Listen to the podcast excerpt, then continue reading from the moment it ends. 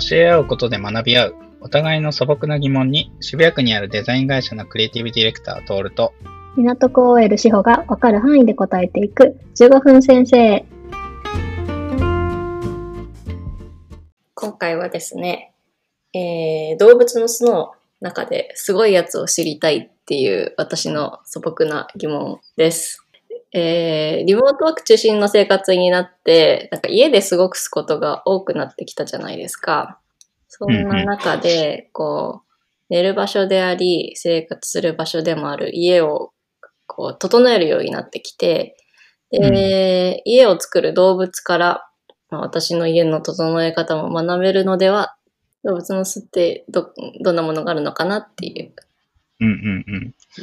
そうですね。僕自身の、その、まああんま動物をちゃんと飼ってたことはなくて、で、まあうんうん記憶にすごい古いところで言うと、まあ小学校の時にハムスターを飼ってまして、はいはい。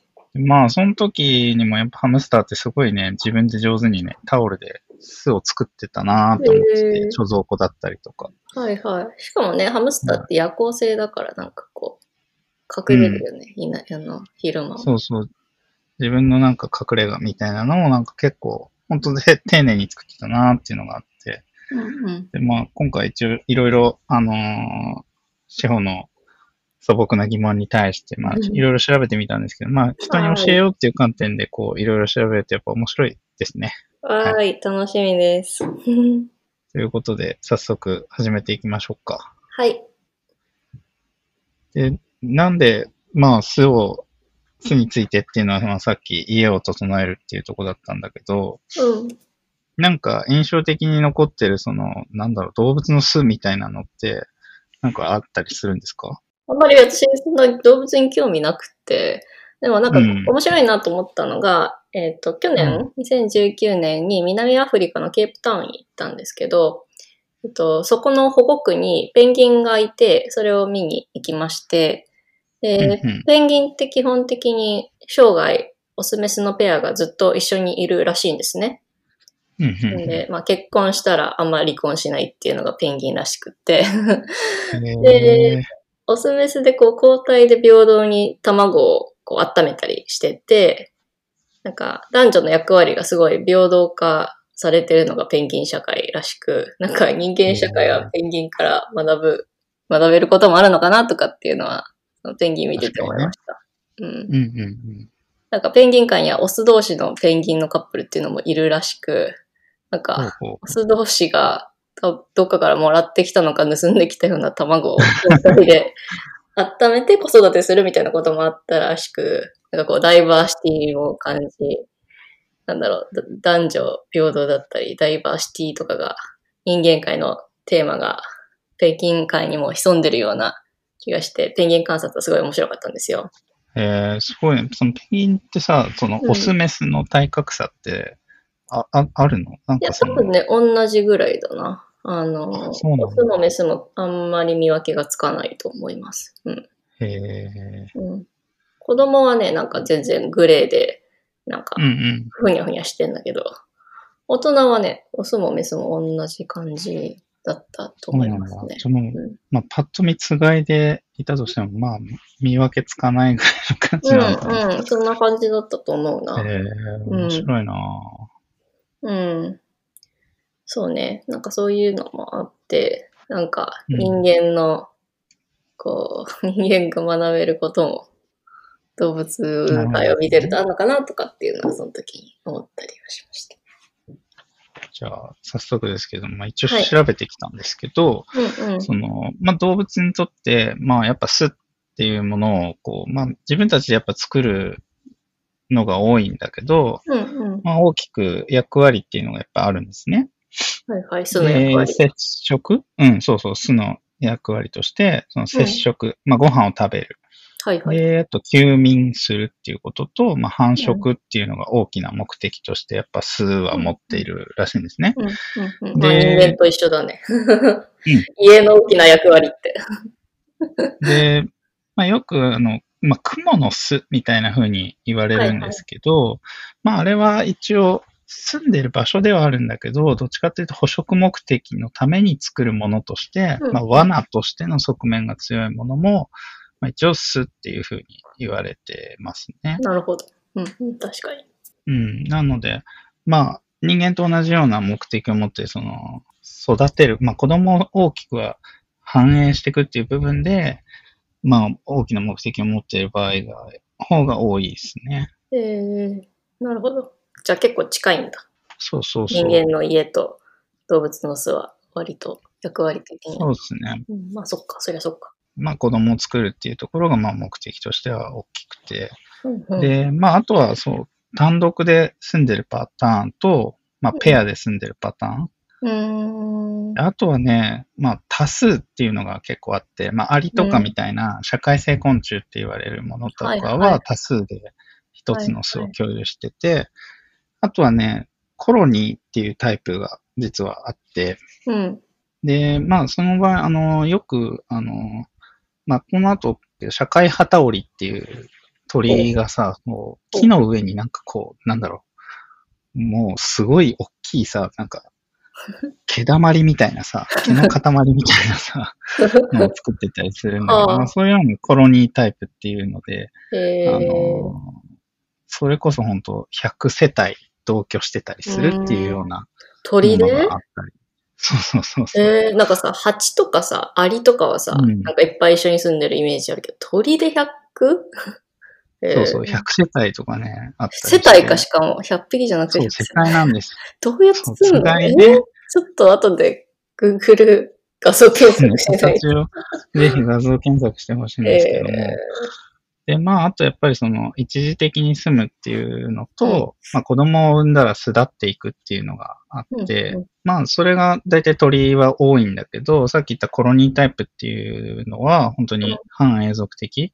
で、なんなら何世帯もコロニーを使っていくので、それこそ100年とか、うん。なんか、数世代にわたって使われるっていうのが結構、巣としては、まあ大きくあるかなと思ってて、えー、結構人間的なというか、その、まあ家族だけで住んでるパターンもあるんだけど、うんうんまあそれ以外のなんか、家族以外の人たちと一緒に暮らしてるっていう、なかなかね、ちょっと面白い巣があったんですよね。うーん。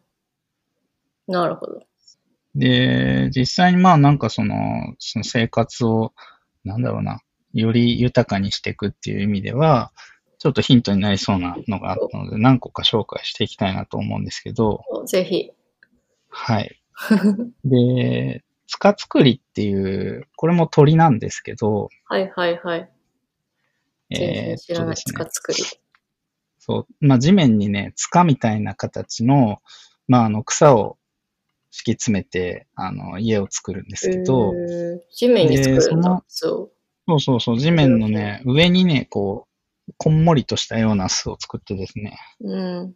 で、実はなんかその冬は、まあ地熱を使って卵を半自動的に温める機構にしてたりしてて、要はまあ家事を楽にするというか、えー、まあその分、その、まあ餌取ってきたりっていうことうんに専念できるようにしてたりして、うんで、そ、の巣が結構機能的で、夏は実は避暑の場所として、その巣の中に潜って暮らしてて、うん、あとなんかすごい天然の冷暖房をこう完備した巣をえー。作る。鳥もいたりしてですね。うん結構そういう部分でなんか素材だったりとか作る場所みたいなことを結構地のりを活かしてこう巣を作ってたりするうん。鳥もいます。塚作りは日本にもいるんですか？塚作りはですね、まあ日本にはいないですね。まあ、塚作りとか、その、さっき言ったコロニーを作るタイプも、まあ、やっぱ結構自然環境が厳しい場所。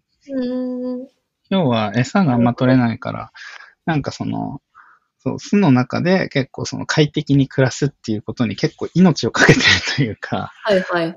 寒暖差も結構厳しくて、ただその、やっぱり塚作りもそうだけど、うん、さっき言ったその社会旗織りっていうところも、はいはい。あの、巣の中っていうのうんは本当に外気が本当に40度とか50度とかすごい日中当たってても、中は快適な温度だったりするっていう。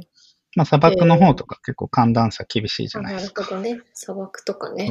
はいはいはいはい。なるほどまあ、。なんかそういったところに住んでる鳥がやっぱり結構巣はね、命かけて作ってんなっていう感じがすごいしましたね。なるほど。やっぱなんか子供を産むための安全な場所っていうことにすごいやっぱ力を注いでてですね。結構アイディアもそこにあったりしてですね。あの、うんうんキムネコウヨウジャクはい。これは何ですって いう、あかの、ちょっと、これも鳥なんですけど、はいはい。やっぱ鳥が面白い巣は多い。そうそうそう作ってて、うんでやっぱこの鳥も、まああの、ちょっとこう木の枝の先にこうぶら下がるような、うんえっ、と、巣を作ってるんですけど、まうんあそれが、なんでその木の先端かっていうと、天敵が猿らしいんですよ。猿？へえ。猿。で、うん猿が、要は木の先端だと、猿は、あの、しなりすぎちゃっはいて、はいはい。重いからね。来れないと。ううんーん。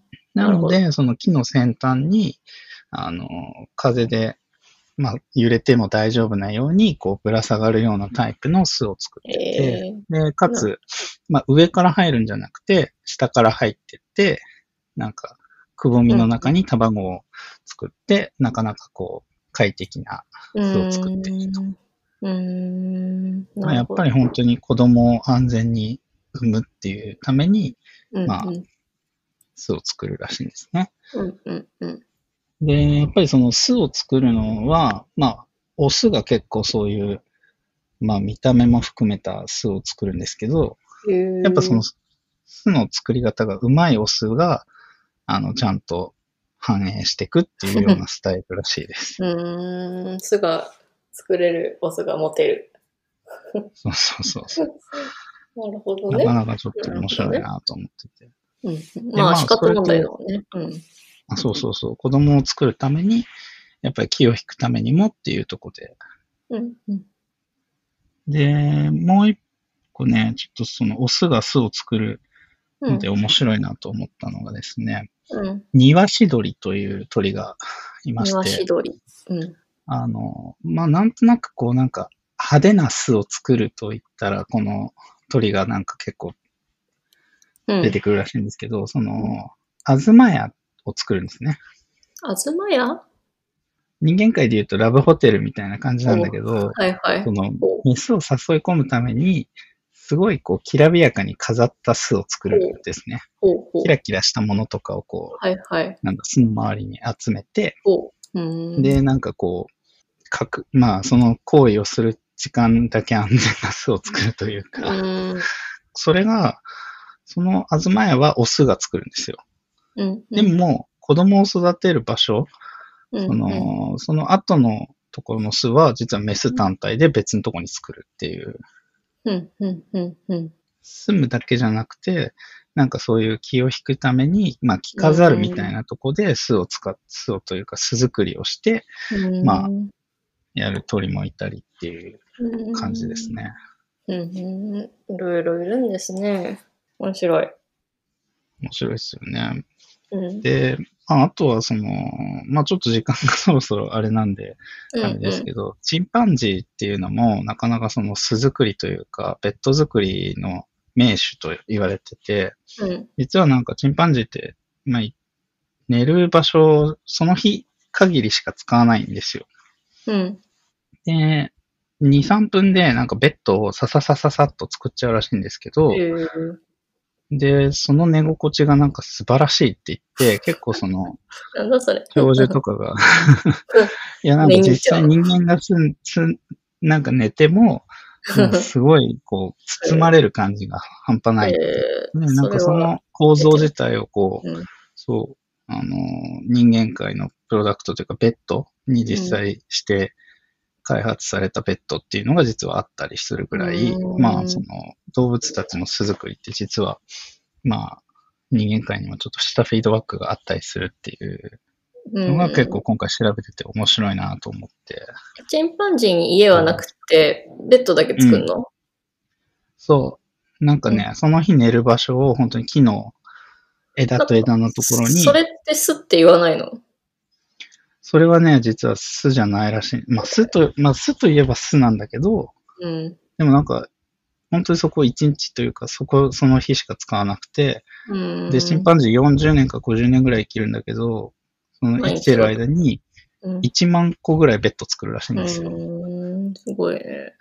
えー、毎日一日だけ、その、短いから巣って言わないの？巣ってなんかこう、何日か住まないと巣と呼ばれないってこと、巣の定義、まあ結構、さっきも言ったように、その、雲の巣っていうのもあったり、うん。まあ幅が結構広くて、まあうん。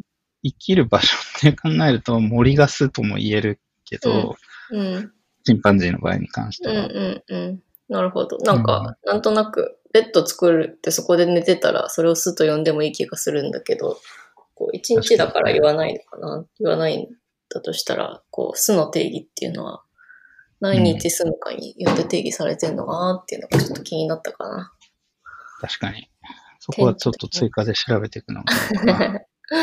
ああありがとうございます。ちょっと時間も過ぎちゃったし、まあ、はなんだろうね。動物の巣は いろいろあって面白いなっていう話と、あとなんか人間、私とかさ、こう賃貸で暮らしてる人ってやっぱどうしても中しか手入れられないじゃないですか。中を整理するとか、なんか中のものを買うとか、でもこう動物はやっぱりこう構造から作れる。なんで建築からできるんで、なんか発想がさらに試されて面白いなって思いました。なんか、どっちかっていうと中をきれいにするっていうより、こう家を建てるときに参考になるかなっていうのが聞いてて思いましたね。確かはい。